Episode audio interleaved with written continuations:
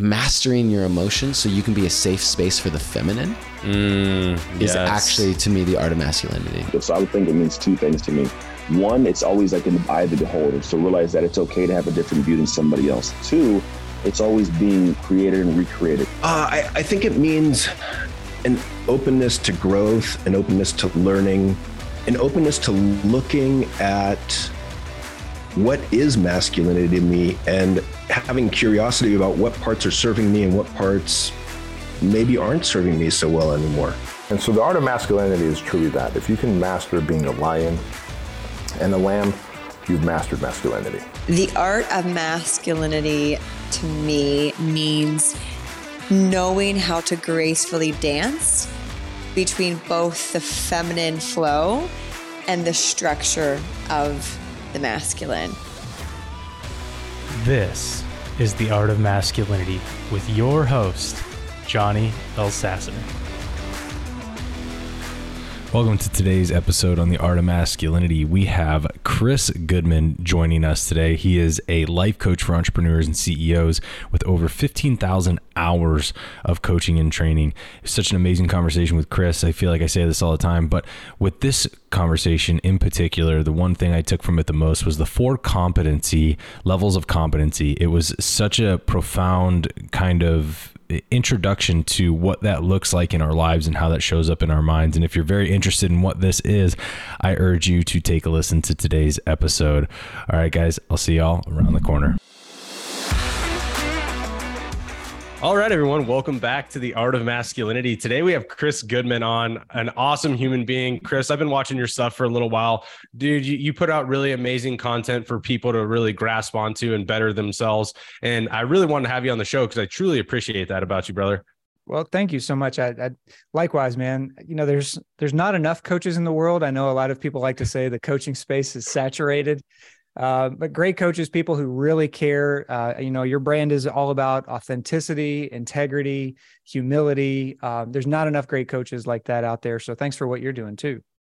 I appreciate that, brother. I appreciate that. Well, it's a, a, beautiful day out here. I don't know how it is in Kentucky right now, but South Carolina is gorgeous. Perfect day for a, a nice, fun podcast. Looks pretty sunny there. And yeah. how's everything going for you today? I know you had uh, some uh, sewer people come out to cause some havoc this morning. Well, yeah, this would just make everybody happy who's always told me I'm full of shit. Um, but yeah, we had, it was like that scene in um, Christmas Vacation where, you know, I looked outside yeah. and there's a guy pumping the sewer out of nowhere. I was like, what the hell is going on? But no, they the city has since moved on, so we shouldn't have that that distraction. But no, things are great. It's actually colder here today than in Iceland. And Whoa. the only reason I even know that is because we just we spent a week in Iceland a, a couple of weeks ago, and I was like, this is wild. You know, you think when you think of a place like that, you just imagine glaciers and frigid weather and ice and snow. It was beautiful. It was absolutely beautiful. Um, we were there. Uh, I don't know when this episode will come out, so I'll say we were there in let's see, mid November, mm. and it was awesome. It was a little bit chilly. Don't get me wrong, like mid 30s and low 40s, but yeah, coming back here to like 21 degrees and, and bone chilling wind. I was like, well, I'm in Kentucky. It's supposed to be hot. what what the hell? So just adjusting to that. But man, no, things are things are great. I, I have no real complaints. And and just like I ask my clients to focus on if you do have a complaint or a problem, make sure it's a high quality complaint or a high quality problem. you know? So, oh, that's beautiful. Yeah. I love that. Yeah, there's a, there's enough in this world that goes on around us that we could either complain about everything or we could actually find something worth complaining about at some point in our lives and use the complaints for the big thing. That's it. That's it. And plus, nobody cares if you're complaining. Nobody really cares, right? Yeah. No, at the end of the day, we all got our own problem. It's so funny. Uh, I want to dive into that. I will real quickly. It's so funny because when you say that, it's like nobody cares isn't it interesting how we all think people have a spotlight on us and just care everything about our lives, but yet everybody's so focused on their own stuff? If you thought about your thoughts, you don't care really about anybody else's lives or what's going on there. Yeah. And, and even if they did care that much, would you want to carry around that concern with you? Like, you know, if they were judging you, would you want to be on the hook for their judgment? That just doesn't make a lot of sense. Yeah. No, absolutely not. Oh, that's funny. All right. Well, let's kick off with the manly round because I know we're going to have a lot of fun stuff to talk about today. So let's kick off with the manly round. Get the uh, community to know you a little better. Cool. Are you you gonna you ready for it? No, yes, maybe. Best answer yet. All right. First question is what is your spirit animal and why? Ooh. Uh, it's funny. I, I was thinking about this the other day because I was watching uh, football and I was looking at all the different mascots and I was like, how do they choose the mascot? And I started thinking about if I chose a mascot for me or a spirit animal. And I came out on hawk um, or maybe an eagle, something cool like that. But I, I think because freedom is so important to me in, in every essence of the word. And um, I'm pretty sharp sighted when it comes to seeing things that a lot of people are not able to see because of how I've um, you know spent my professional career uh, learning how to see those things um, and and there's just like a shrewd nature to an eagle or a hawk that you know one thing that that doesn't capture because my wife would be like no you're more like a like a, a rabbit or something fun uh, you know but like the, the, the, hawk and the eagle's got this like you know shrewd sort of uh, persona but i have a very lighthearted side but that that's still that's the final answer i'm locking that in yeah, I love it, man. That's good, man. It's I have an affinity towards you know the um our winged friends. Uh, they have a, a very nice, in my opinion, it's just they always have that obviously we call it this bird's eye view of their whole environment around them and so when they're not down on the ground actually doing something for prey it's like they get the most beautiful view of the world and life itself i, yeah. I think a lot of people while freedom is one thing that is something that really always uh, resonated with me about our winged friends. Well said. Definitely. Yeah. All right, brother. What uh what song whenever you hear it, no matter where you are. So if you're in the middle of a subway surrounded by hundreds of people, right? What song if it comes on, do you absolutely have to start singing out loud with? Not just in your head, but actually like it just moves you to sing out loud. Ooh, that's well, when we were in, this is not my actual answer, but this is what came to mind, and it's kind of funny. So uh, we were in a basement bar. I don't know how else to describe it. It's just like almost like a dungeon um, in Iceland, and there were all kinds of people around us from Iceland. We learned um, Italians, French, um, Canadians, British, and of course Americans. Um, and this guy sits down at this piano and starts out of nowhere playing "Sweet Caroline," and the mm-hmm. entire every single individual in that bar sang along with it. And oh, it was wow. so funny to have that like universal language of music that, you know, permeated everybody's language and everybody's uh, culture. Um, that is definitely not what I would reach for, but that was fun. um, and, then, so the, the next song I play guitar. So usually my mind goes to like, what do I have to do? Like air guitar to, um, and that, that would probably be, um, oh god so many are rushing to me but motley crue um, and then it's funny because i was never a motley crue fan but a, a buddy dragged me to a concert of theirs uh, like 10 years ago and it totally changed my opinion of motley crue but i would say like, like pretty much Dr. Feelgood or something like that that would come on. I would, I, would, just have to headbang with, you know.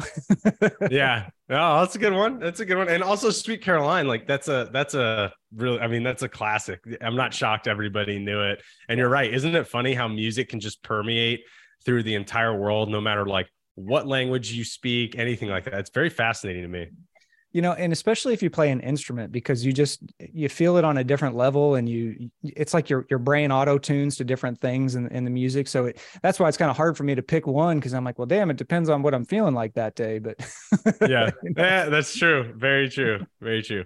All right. Your last question for the manly round is if you could prank one person and this is you can travel in time for this so it could be somebody in the past or somebody current but they the only request is they have to be well known so majority of people around the world need to know who this figure is if you could prank one well-known person who would it be and only if you know the prank you can let us know what that would be but i just want to at least know who you would go after i, I think i would prank vladimir putin I think no, that's would, a good one. I would find and a way. Terrifying to, one. Right. Yeah. it, it, would be a, a, horrible, cruel, you know, um, like like stain his face forever kind of but that my mind went, you know, if when you started saying like a historical figure or something, I, my mind went to Abe Lincoln just to be able to say I pranked Abe Lincoln.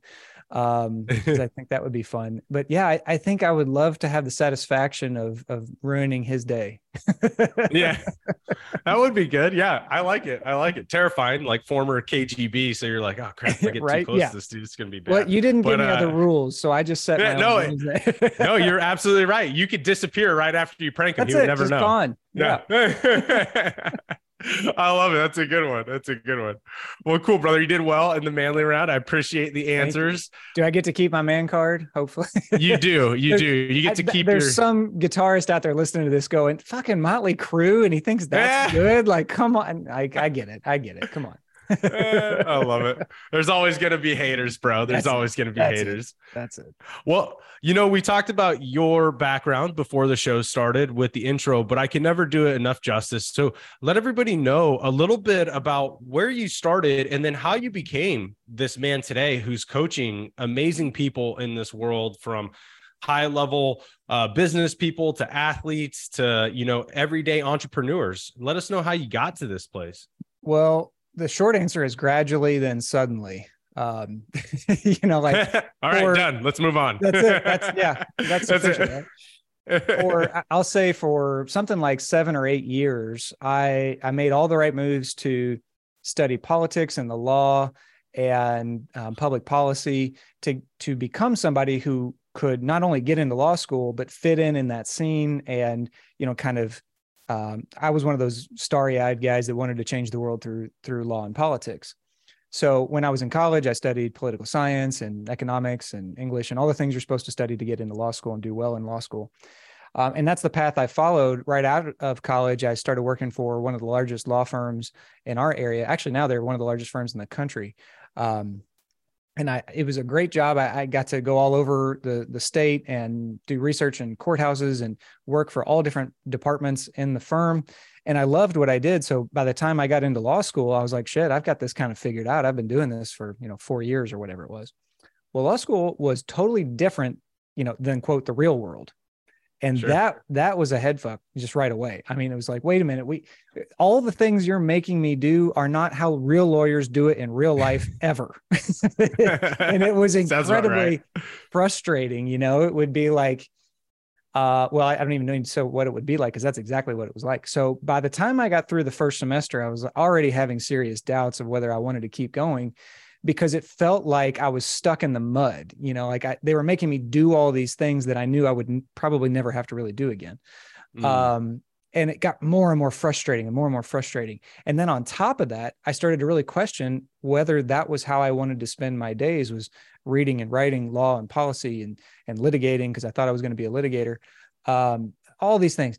And eventually one day it all came to a, a boiling point and I was sitting there at my kitchen table, empty house, back door open, um, kind of a nice day, but all the leaves were still in the yard because I hadn't had any time to pick up the leaves.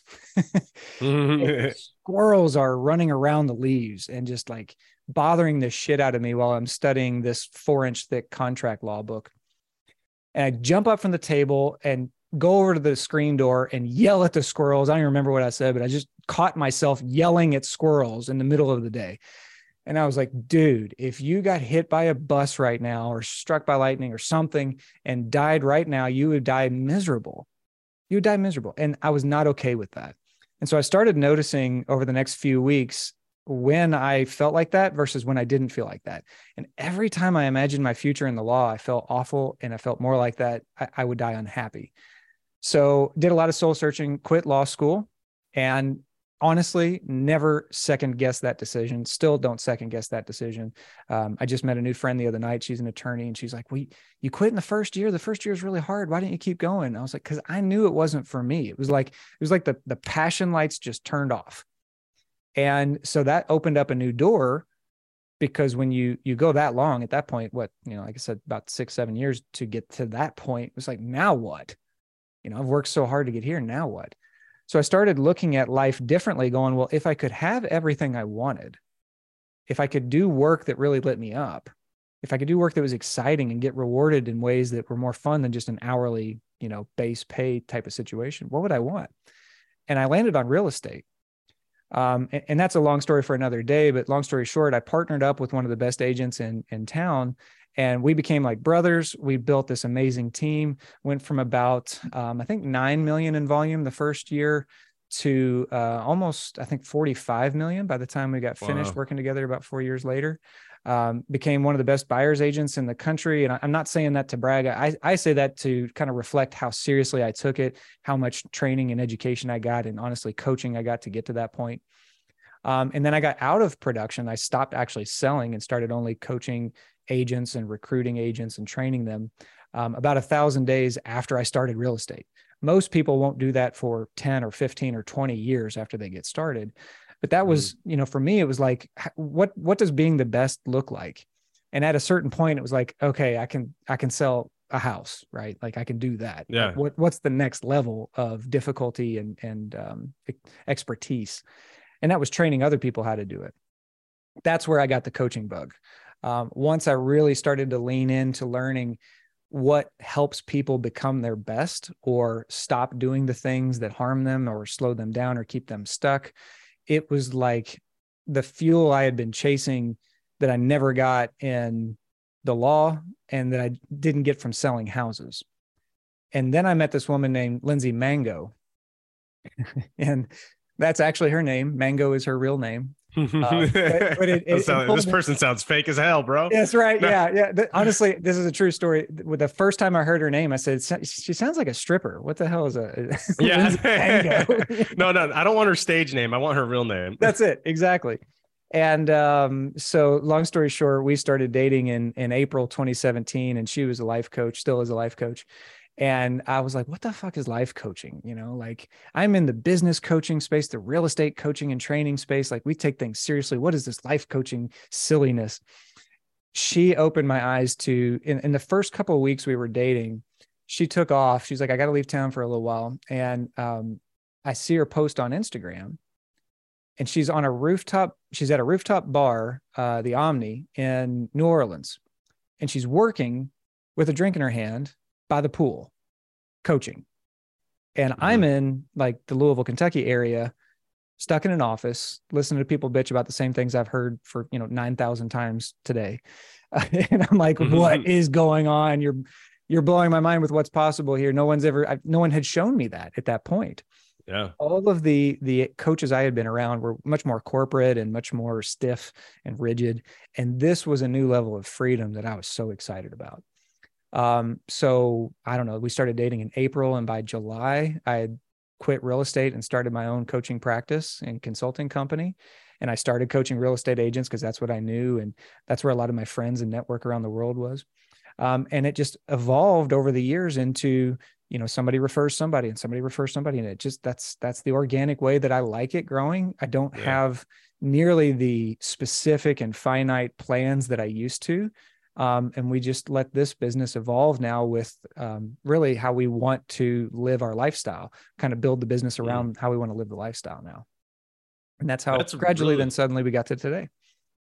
That's really beautiful, man. There's a lot. Um, there's a lot that I, I want to pull out of here, and, and one of the things I want to first go back to is is for a lot of people, they would see themselves in Chris as yelling at the squirrels, right? And they're like, ah, you little assholes, you're running around, like, get out of my yard, right? And then a lot of people be like, bro, I'm, why am I yelling at squirrels? And then, and then a lot of people be like, all right, whatever, dude, I'm just going to move on you had the awareness to say, I was so unhappy. I'm yelling at these little furry creatures for no reason. And yeah. I want to, I want to take you back to there for a moment because I want you to help people really maybe help somebody understand that if they're finding themselves in that moment, how can they have that critical awareness to say, oh, this is actually a deeper picture of my life right now. Like what is going on? It's it's a great question, and the best way I can sum it up is um, there's an author named Michael Singer, and he wrote mm-hmm. The Untethered Soul uh, and The Surrender Experiment. And I, I, didn't read these books until later, actually after real estate. But but this is the this is the way it occurred to me. Um, in the in the book, he talks about sitting down on a couch with I think his brother-in-law, and he's listening to his brother-in-law complain about something, and in his mind, as he's listening to this guy, he's like, God, this is annoying. This when's he going to shut up? Something like that, you know. Now the difference was he heard that in his own mind. So he noticed that he spoke it and he noticed that he also heard it. And he had this whole existential moment of, wait, am I the one talking or am I the one listening? What is going on here? And that started his whole path of trying to figure that out. For me, I, I think when you get into something really intense, whether it's uh, the military or any kind of really tough physical endurance or training, um, or anything really mentally challenging, you notice that voice right? Because it usually says things like you need to stop, you need to slow down, this hurts, don't do this. And mm-hmm. the the law, the, the first year of law school is incredibly intense.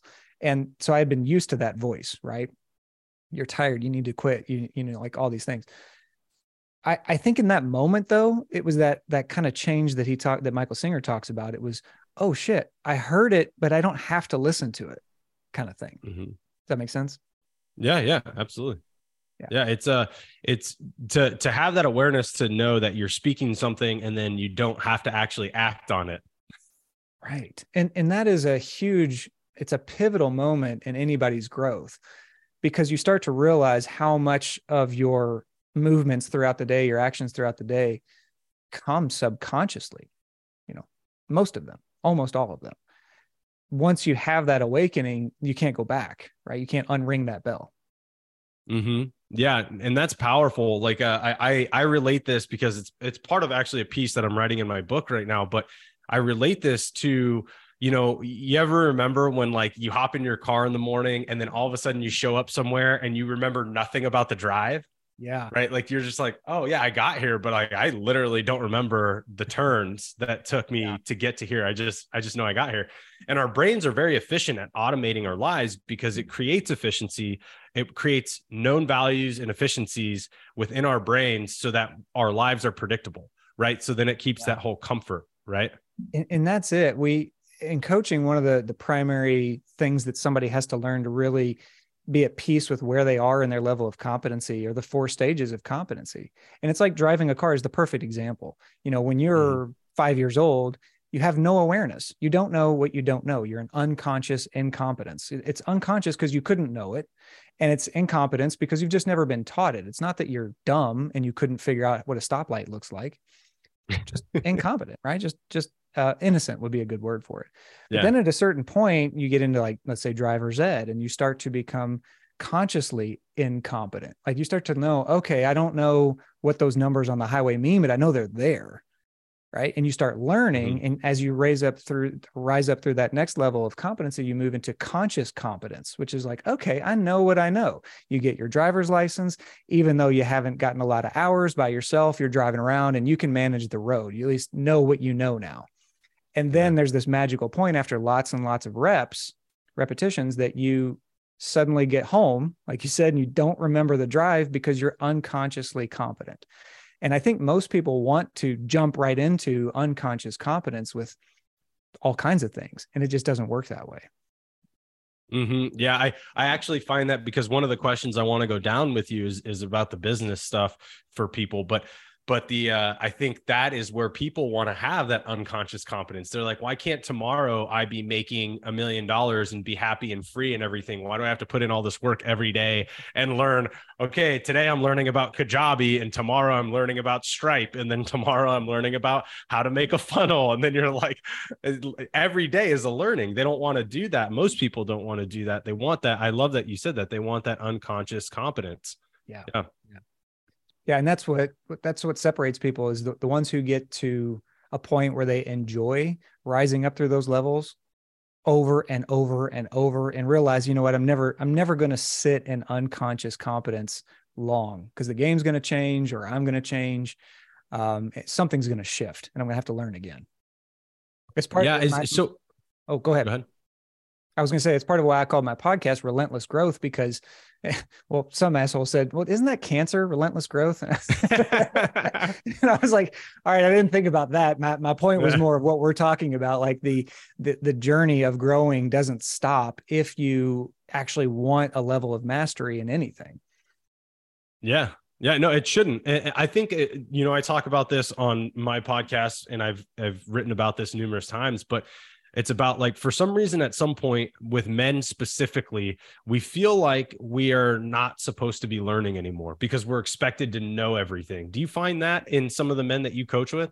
Absolutely. It is uh, I interviewed one of the top martial artists in the world and I asked him who the, the toughest enemies he's ever encountered were. And, and I left that word enemy broad for this reason because he's he's brilliant uh, in terms of his art, but he's also really wise. And he said that the, the toughest enemies he ever faced. You want to guess? This might be fun. No, oh, man, toughest enemy he ever faced. Oh, this, I mean, if I'm a guy who trains the top operators in the world, so if I'm going to be philosophical, it's going to be himself. But good, good uh, guess. It was age and success.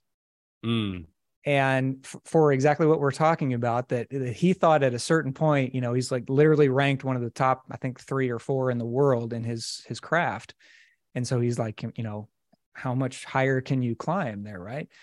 Um but he never saw it coming that his body well it's not that he never saw it coming. He just discounted how much uh, age would take its toll and then also success right? It really success made him so comfortable.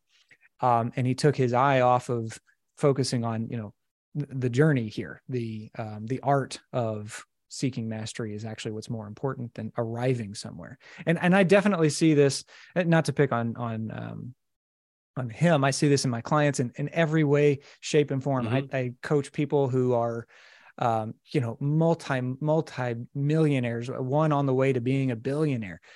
It's and they still have to go through the same shit that the people who are broke have to go through. Uh, there's no arrival. And it's not fun to hear that because we work so hard to reach success or happiness in a relationship or something. And we want to just kind of like chill for a while, right? And like enjoy the success. But once we get, once we stay there too long, we can lose it all. So that that's a long way to answer your question, which is yes, definitely. This comes up all the time in different ways. No, that was a brilliant way to answer it. I love the elaboration on it, and I think that's uh, it's another point for for men out there is to realize that you know people talk about being comfortable in the uncomfortable. I've said this numerous times, and, and I firmly believe that because the fact is that when you realize that everything has its nuances of uncomfortability or discomfort, right? When everybody has everything has its nuance, then you're never like sitting at the mountaintop, like, yeah, I won, I'm good, I have no more work to do. You're like, no, there's always going to be a little bit of uncomfort there or discomfort there, and you're going to want to shift that and keep moving somewhere else. Well, and I think you're on it there that it's easy for you know that the hyper masculine man or, or personality even doesn't even have to be a man but somebody who is driven to penetrate a goal or conquer something and you know really bring that masculine energy to something whatever their their goal is. Um, it, it, feels foreign to arrive at something and then not have to keep going. So mm-hmm. i think i think a lot of people get this confused that you know that that masculinity is about achieving conquering uh, etc and i think it's actually about just keeping going and exploring and not settling um, and that changes your goals a lot you know like you see this with with um, i'll pick on money again. You see this with wealthy people because they hit the first million and they're like well that's not enough. We'll go for 10 million right? Yeah. and then yeah. they get 10 million like well that's not enough. We'll go for 100 million. And then almost always somewhere in that journey it's like it's not about the money. It, it this yeah. this has to be about more than just conquering um, something temporary something finite. This has to be deeper um, more passionate or more purposeful than just a, a stop in the road. Mm-hmm. Absolutely, man. I, I that, and I think that's where um, we've heard it time and time again. And it's always about like it's not about the money, right? You you just said it. It's not about the money. We've heard it time and time again. And then people are like, yeah, but it's always said by people who have a lot of money. and you're like, well, but at one time they didn't, first right. off. And second off, because they have the money and they're saying that they're also finding that they're unhappy somewhere right? Yeah and i'll, I'll tell you this too that i i coach people i, I built a, a, business within my business where we can we have an entry level one-on-one coaching program because my coaching now starts at $25000 that's not feasible for a lot of people who really want great coaching. So we I, I trained another coach and built an opportunity where somebody can train with us or coach with us for 1200 a month that's still a pretty far cry. So I have the podcast, which is free because some people want that. But I'll tell you this: that the we we track the levels of happiness and satisfaction in all kinds of areas of life. There's no um, there's no way to predict based on how much money somebody makes. We've been tracking this for like six years. There's no way to predict how happy somebody is based on the money they make. We yeah. we have people who are infinitely, and I know that there's so many people who are going to listen and be like, "Duh, we've heard this a million times in different ways." But I, what I'm saying is, when somebody comes in and they're unhappy, it has nothing to do with how much money they make. Mm. So that you know to see those numbers over and over and over and to see that proven over and over and over is it, it's always fascinating to me and it's always humbling to me um, because it's easy to use money as the yardstick uh, right to, to say like once yeah. i get that then i'll be happy yeah, yeah, it's it's because it's tangible, right? It's tangible. We can imagine the things that we can buy with it. We can imagine the life we have with it, right? The the quote unquote freedoms we'll have. But the freedom is not like the money is just a mechanism it's never the root to who we are inside so the money gives us an ability to do something but if you're unhappy you're still just going to exacerbate unhappiness you're still going to be connected to whatever is causing you discomfort in your life because most of that is all drawn internally a hundred percent. I coached a guy. Um, obviously, I'll leave him anonymous since I'm going to pick on him. Um, dude's worth hundreds of millions of dollars, and told me he didn't want to buy steak and eggs when he went out to, to breakfast that day because it was like $25 and that's absurd. And who do they think they are for charging that much? like, dude, come on. This this has nothing to do with the money. You can't see that. So um yeah, you know, and that's just it shows you though that our our minds really make it real whatever it is yeah. that we're fixated on whether it's lack abundance or otherwise. Yeah. So good brother. Well uh, you mentioned the four stages of competency and i know this is probably a very deep question but could you give us a surface level answer of kind of what that looks like the four stages of competency? Yeah it's it's going back to that analogy of learning how to drive. The the first stage is unconscious incompetence. You just don't know what you don't know the second stage is conscious incompetence. You're starting to become aware of like the edges of what you don't know. So this would be if you want to um, pick up hunting, for instance. You know, well, I'm going to need a weapon of some kind, and I know yeah. I'm going to need a place to hunt, and I'm going to need an animal to choose or whatever, or fish, I guess. And uh, I guess that's fishing. That's not hunting. Um, yeah, and you're starting to see the contours of what you don't know, right? So you move into mm. conscious incompetence. As you learn and grow and get more reps, you move into conscious competence, which is simply like, now I know what I know, right? I, I know what I need to go hunting. I know what I need to do in order to execute this successfully. I guess execute isn't the best word for that. It sounds a little dark. but you know, you know how to pull it off and you can go do it just fine. Now, the 10,000th time you go hunting or your 100th, well, I guess your 50th season hunting, you don't think about it anymore. Right? You're mm-hmm. already in the field before you realize, "Oh yeah, I, I got everything I need. I got it's all right here." So you're in unconscious competence. Does that Got uh, it. Summarize it well. Yeah, enough? yeah, yeah. I just wanted to I wanted to outline them so people got a clear picture because we we talked about it in a in a way that we were moving through a scenario, but I wanted people to know, okay, like this is the clear delineation of what we're talking yes. about, like the title of yeah, it. Yeah, and and the so. the car analogy is is probably the best one because you just you don't know anything about the rules of the road unconscious incompetence. You start to learn in driver's ed or something like it and you move into conscious incompetence like okay there's a lot i don't know. I got there's things i got to be i didn't know we had blind spots. I got to be careful now. And then yeah. you start driving you get your license and you move into conscious competence and you know what you know. You know how to do it. You know what it looks like. You're not the best at it just yet. And then one day you get home or you get to work and you don't remember the drive and you know you're in unconscious competence because you did it unconsciously. Mm-hmm. Yeah, no, beautiful, brother. Thank you for uh, kind of giving us the summary on that so everybody can track what we're talking about. So, one of the other things that I, I really enjoyed that you went over, and I want to really fit this into the conversation is is how you have changed to allow the business to evolve with the life that you desire to have. And I think most people are in the flip side of that, where their life fits into the business that they have to be in. And they don't really see another way around this whether it's because of the fact that they're a cog in the wheel in society and just part of a bigger machine or whether it's because the fact that they feel that they're good at something so that has to be their business oh. right so i want to talk a little bit about this because i think you can really help people find maybe there is more to their life that they can step into that actually allows them to enjoy it while making good money and living the way that they desire to live it's it's a big question let me frame it this way that that i kind of feel like i've lived three lifetimes um, in my professional life because I used to be the guy that would, would come into the law firm when it was dark outside and I wouldn't leave until it was dark outside, you mm-hmm. know? Yeah. And I only got paid based on that hourly rate or maybe some overtime here and there. But that was, you know, that was life. And, and to me, that was how I made it work and how I made good money. And then when I got into real estate, that didn't, those rules were no longer rules right? It, mm-hmm. i could i could actually the biggest paycheck i ever got in real estate was from a referral. So i got paid thousands and thousands of dollars for a phone call.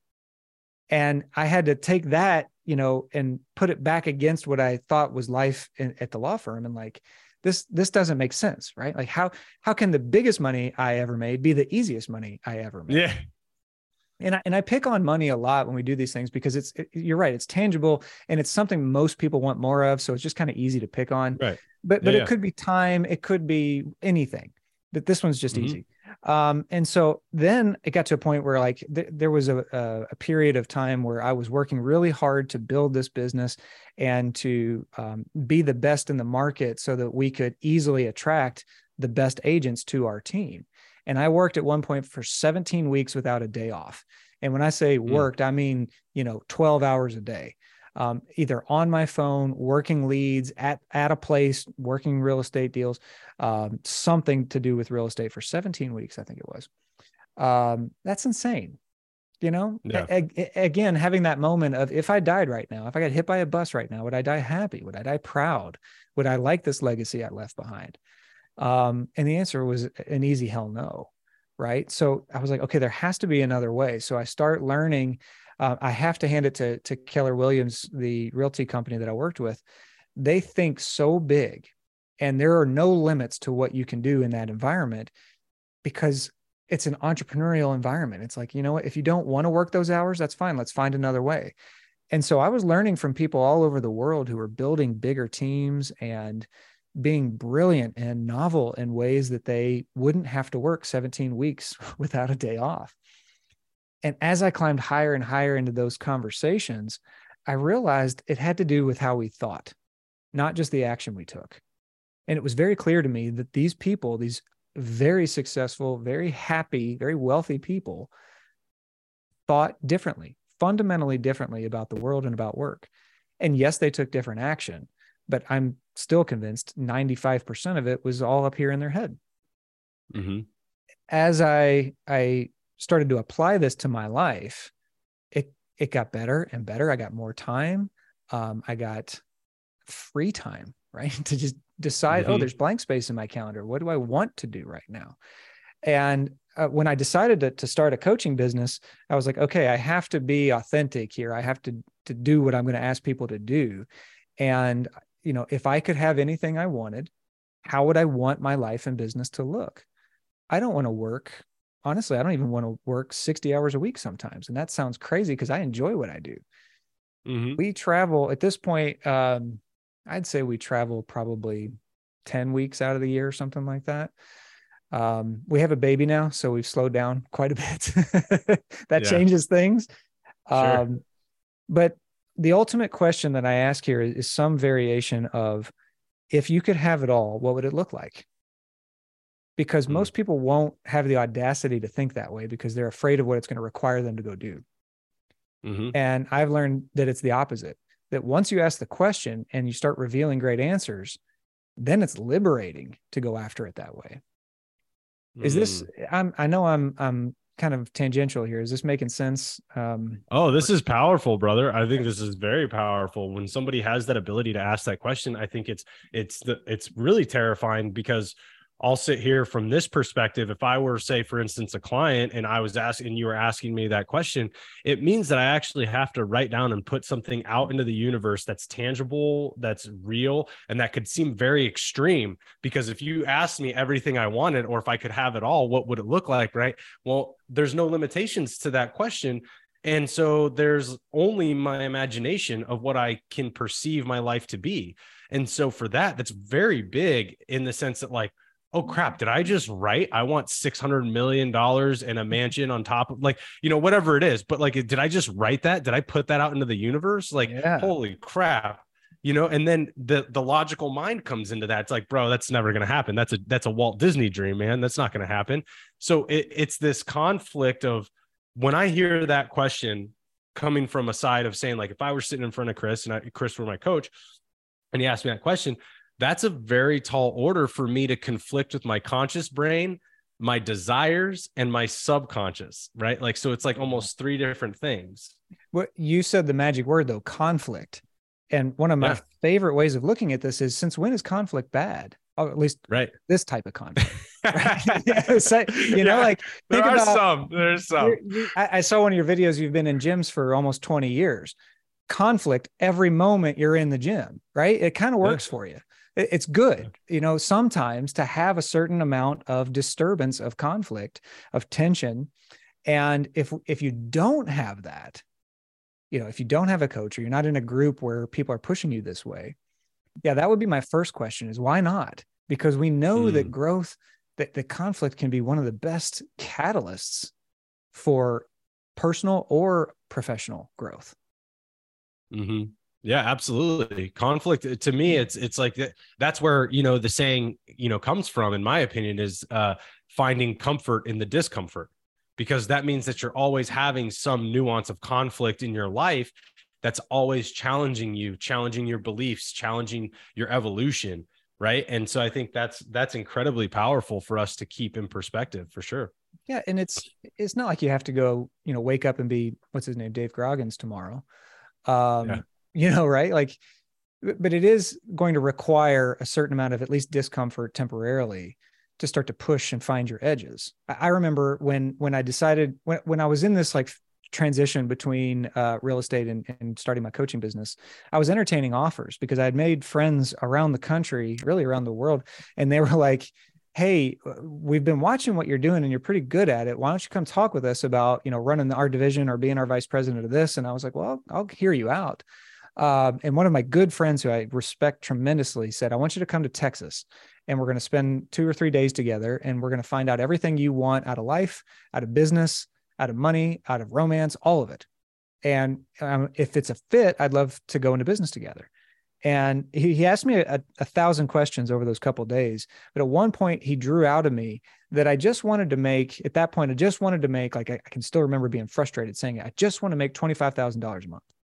And he was like, mm-hmm. okay, and then what? And I'm like, I don't know. That just seems like a lot of money to me right now. He's like, that that's that's 25,000 a month or a week. And, and I was like, no, a month. And he goes, well, I just want to be clear. You're saying $25,000 a month. And I'm like, yeah. And he's like, is that gross or net? And I was like, oh, I don't know. I haven't thought about that. Like, I guess gross. Right. And he's like, okay, you know, you're going to have to pay taxes and you're going to have expenses. So it's really going to be, you know, we're, we're just dropping this number down and down. But he was showing me just how small I was thinking. And while to me yeah. in my head, it seemed audacious to say $25,000 a month. That's, that's where I want to go. He pushed me throughout that conversation and we ended up settling at $250,000 a month is where I actually wanted to be. And that's what great coaching and mentoring and leaders can do is they can draw that out of you and show you the edges where you're you you have a certain amount of conflict that you're willing to entertain and you won't go any further. And and mm-hmm. they if they're doing a good job will you know sometimes gently sometimes forcefully you know guide you across that that conflict threshold into a, a place where there's so much more possibility. You just didn't know it. You were in unconscious incompetence Mm, yeah, that is that's powerful because I've I've done that practice before and I've seen people do that practice. My wife has been through that practice and it's very eye-opening at how small we actually are thinking, especially in our infancy of of whatever enlightened journey we're starting to have. Like when we're finally open to the possibility of even having that conversation but we're still thinking so small that you're like wow man i cannot believe that and it and it applies to everything we, we've talked a lot about money but it definitely applies to things like love or time because it, if you know we all have these innate rules that we think the world operates by and if you mm-hmm. ever need to figure out what your rules are just look at what frustrates you um, you know, because wherever you get frustrated, your rule got broken. Um, yeah. So apparently, for me, I have a rule that I should be able to do 80 miles an hour on any road anywhere in the country ever. yeah, yeah, yeah. I, am a, I'm with that rule. I believe that as well. Exactly, exactly. So anytime I cannot do that, I get extremely frustrated, and I see okay, this, this rule is here and it doesn't serve me. Um, but yeah, it could be with anything, and and that's that's part of the fun for me is is finding those um, those we'll call them growth edges because I, I, just think that it's it's just an innocence that people have you know that they don't know they're operating by that rule um, and they they don't mean to do it necessarily but once they they see it they cannot unsee it and they can't go back mm-hmm. and that's fun yeah. How do how do we give them a tactic to start finding these rules? What can you give people to start really pushing that edge on themselves and look and examining their life holistically in a way that they're finding these different rules that are kind of confining them we will have a, uh, a downloadable for this up in a few weeks. It'll be after the new year though, but we do an exercise and you can do it right here. Uh, you, you, don't need the, um, the, the PDF or anything to do it, but we outline the, the most important areas of your life and your business. Whether, whether you own a business or you you have your own career in a corporate setting or something else, but you know we look at things like health, money, romance, fun and hobbies, um, spirituality, uh, I'm going to stop there and then let you all fill in the blanks because some people mm-hmm. have things like travel that that they can't imagine, you know, not having travel on their list of what's most important in their life. But we yeah. we write out, I would say about seven or eight. After that, they start to get a little repetitive. But you got your list there, and then what we're going to do is rank everything on a scale of one to ten. And just quite simply, ten is a lot of people, especially you know, highly driven and highly motivated people, will tell me, well, nothing can ever be a ten out of ten and I'm like, then clearly you haven't had good enough sex. But but I'll tell them, you know, for the sake of this exercise, you're going to suspend that rule and actually push yourself to think what this could be if it were a 10 out of 10. Yeah. 10 out of 10 means you would have nothing left to say this would make this better. Um, and really, again, push yourself to get there. But you start outlining what life and business would look like if it were a 10 out of 10 um, one of the things that I, I do with, with especially CEOs or, or people who own a business is their free time. And we need to actually look at what does a 10 out of 10 free time situation look like for you? And by the time we get finished, it's usually, you know, like five to 10 pages of just kind of brain dumping all this out. Um, but they have these epiphanies. Like a lot of times, their 10 out of 10 free time situation is like 10, 15 hours a week of just blank space where they can decide do I want to go play golf? Do I want to go fishing for a while? Do I just want to play with the kids for extra time? Like, I just want 10 to 15 extra hours. Then we do a quick audit and pull 10 to 15 hours out of their business, delegate this, delete that, uh, make an extra hire over here, and boom, they have their 10 out of 10 free time. And they're like, holy shit, I didn't realize I could do that. And it's like they just mm-hmm. discovered fire, you know, like, so I would say if if you're searching for where you don't or, or, like you don't know what you don't know about those parts of your life, this is the most accessible way I can think of to get to it. Um, it's going to require some imagination. You know, you'll have to push yourself, but also give yourself permission that this is just the first draft. You know, five years from now, we'll be looking at this going, you you thought twenty five thousand dollars was big, you know, yeah, you exactly. thought ten hours a week was a lot of free time, you know um, at least get started though, because gradually working on this, you'll improve your life, you'll improve your business, and then suddenly you look up and go, "Holy shit, this is my life! This is great." Yeah. Yeah, no, that's beautiful, brother. I love that practice, and thank you for sharing those tools with everybody. Because, uh, by the way, we'll link all of you know Chris's stuff at the end of this, so you can make sure you're tracking them when they get this PDF out if you want that to help you. But that's really beautiful, man. It's when we can grasp all that stuff and then see kind of what those 10 out of 10s look like, then we have an ability to see what true happiness for us means. And then we can start to carve our life out uh, accordingly, whether it's like you said, whether it's time, whether it's money, whether it's, you know, whatever that's coming into your life that kind of takes away from being able to have those tangible results. It's, it's unfortunate too, because so many men that I've coached are on this hamster wheel. They, they think they're marching toward you know some version or some variation of uh, ultimate happiness and success but they haven't stopped to look up and ask themselves well how would i know if i actually hit success how would i know if i yeah. actually hit happiness like and yeah. is, is what i'm going for even feasible you know mm-hmm. um so yep. yeah it's it's a simple practice but definitely enlightening yeah well as we're kind of winding down here i wanted to uh ask you too because something you kind of alluded to is is how a good coach would kind of ask certain questions for everybody out there. So I, I find it that men, uh, yes, men, this is a show for you, and I'm picking on you guys. Uh, men have a hard time asking for help number one then they have a harder time paying for help number two so yeah. so uh, when a guy does commit to this what would you or what would maybe a couple pointers what would you give to guys to say hey this th- these are kind of some evaluation pieces to help you make sure you find a coach that is actually doing the job of helping you find this true happiness or trying to find the break through the the struggle points in your life?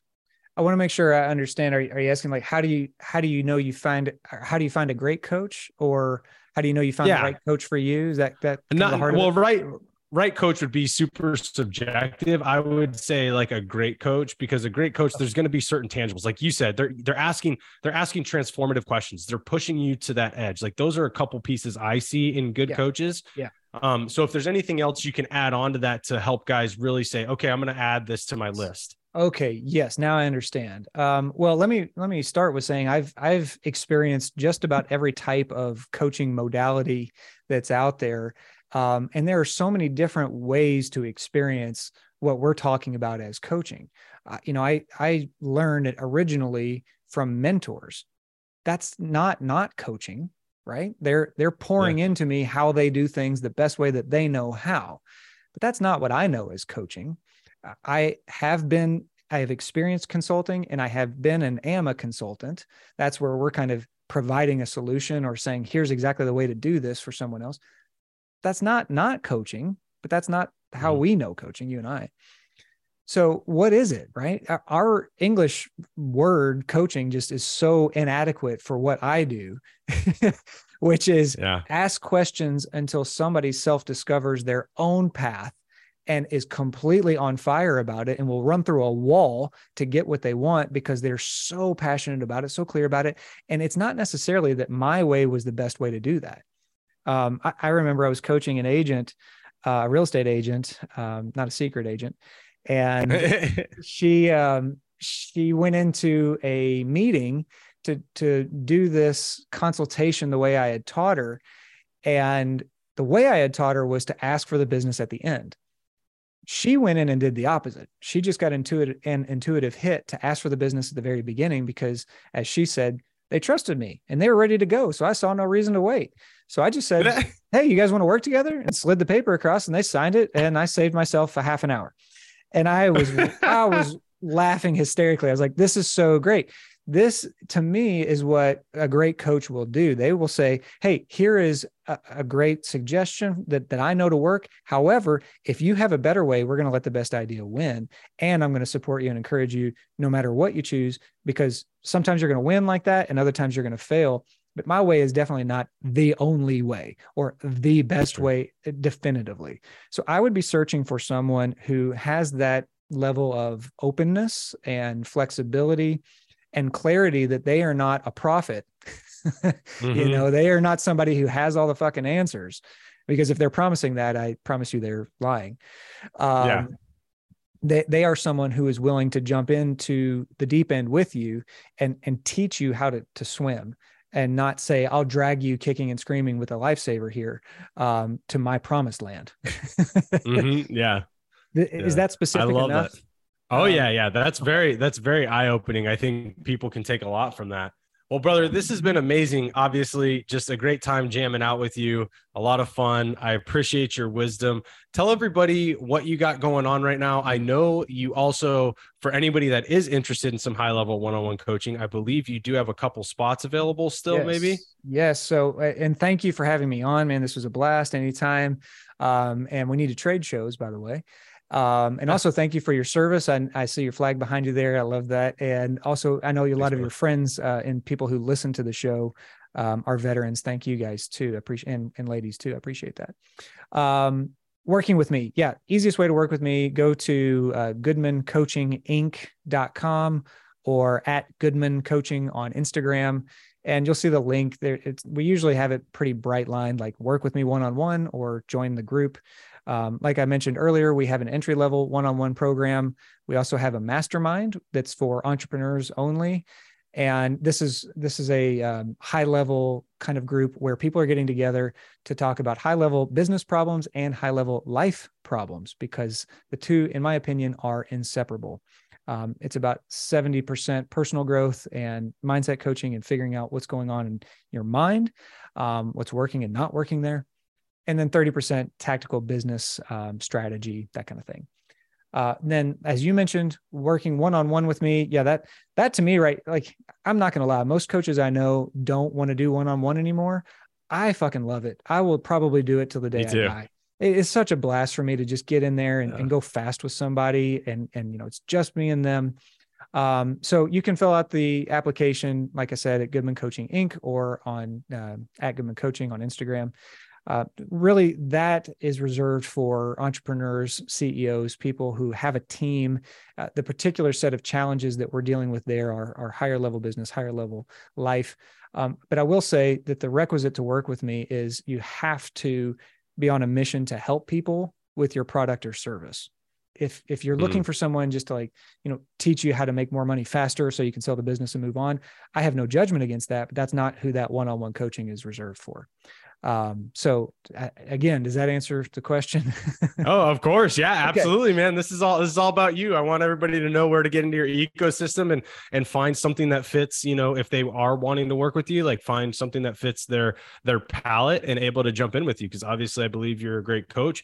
Um, I obviously love what you're doing out in the world today. That's why I had you on the show. And I really want people to work with you if they resonate with it. So yeah, man, that definitely, uh, is, is perfect anywhere that I you guys can get a part of it. And w- We'll have all this linked in the show notes. So everybody listening, if you didn't jot it down, go ahead to head over to the show notes, click on the links. You can follow Chris over there. Chris, your last question before I let you off the hook to go uh, hang out with the family is what does the art of masculinity mean to you? Ooh, that's a good question. I should have prepared for that. Uh, yeah, I like it when you guys don't actually. I, I definitely didn't. So this will be uh, real time um, processing you said what is the art of masculinity I, am what, what does it mean to you personally? What does it mean to me? I'm, I'm going to borrow from from somebody I consider a mentor, Gary Keller, the co-founder of um, Keller Williams. He said his version of success is being appropriate in the moment. And when I think about what what I want my daughter to experience about masculinity, or what I want my clients to experience about masculinity, or my wife, I think it's about being the appropriate man in the moment. Um, because it changes right we need to we need to be able to adapt and evolve uh, and sometimes slow down sometimes speed up turn it on turn it off uh, and, and, i don't know how to describe it other than being appropriate in that moment um, so I, I, hope that's not too vague but I, I, when i think about like the apex predator that i can be in terms of masculinity it's that you know on a dime i can turn it on off whatever i need to do yeah, no, that's perfect, brother. It's what it means to you. And, and that's the beauty of the question is that, you know, for every man, uh, masculinity takes its own different shape. And that's why I believe it to be an art. And that's why I always ask this to you guys. But that's beautiful, brother. Thank you for sharing that. Well, Chris, it's been a blast having you on the show. Thank you so much, brother. Just a lot that you've given us and you've shared with the community. So grateful for your time and your wisdom. And to everybody listening, as always, remember to drop the ego and stay humble. Until next time, guys.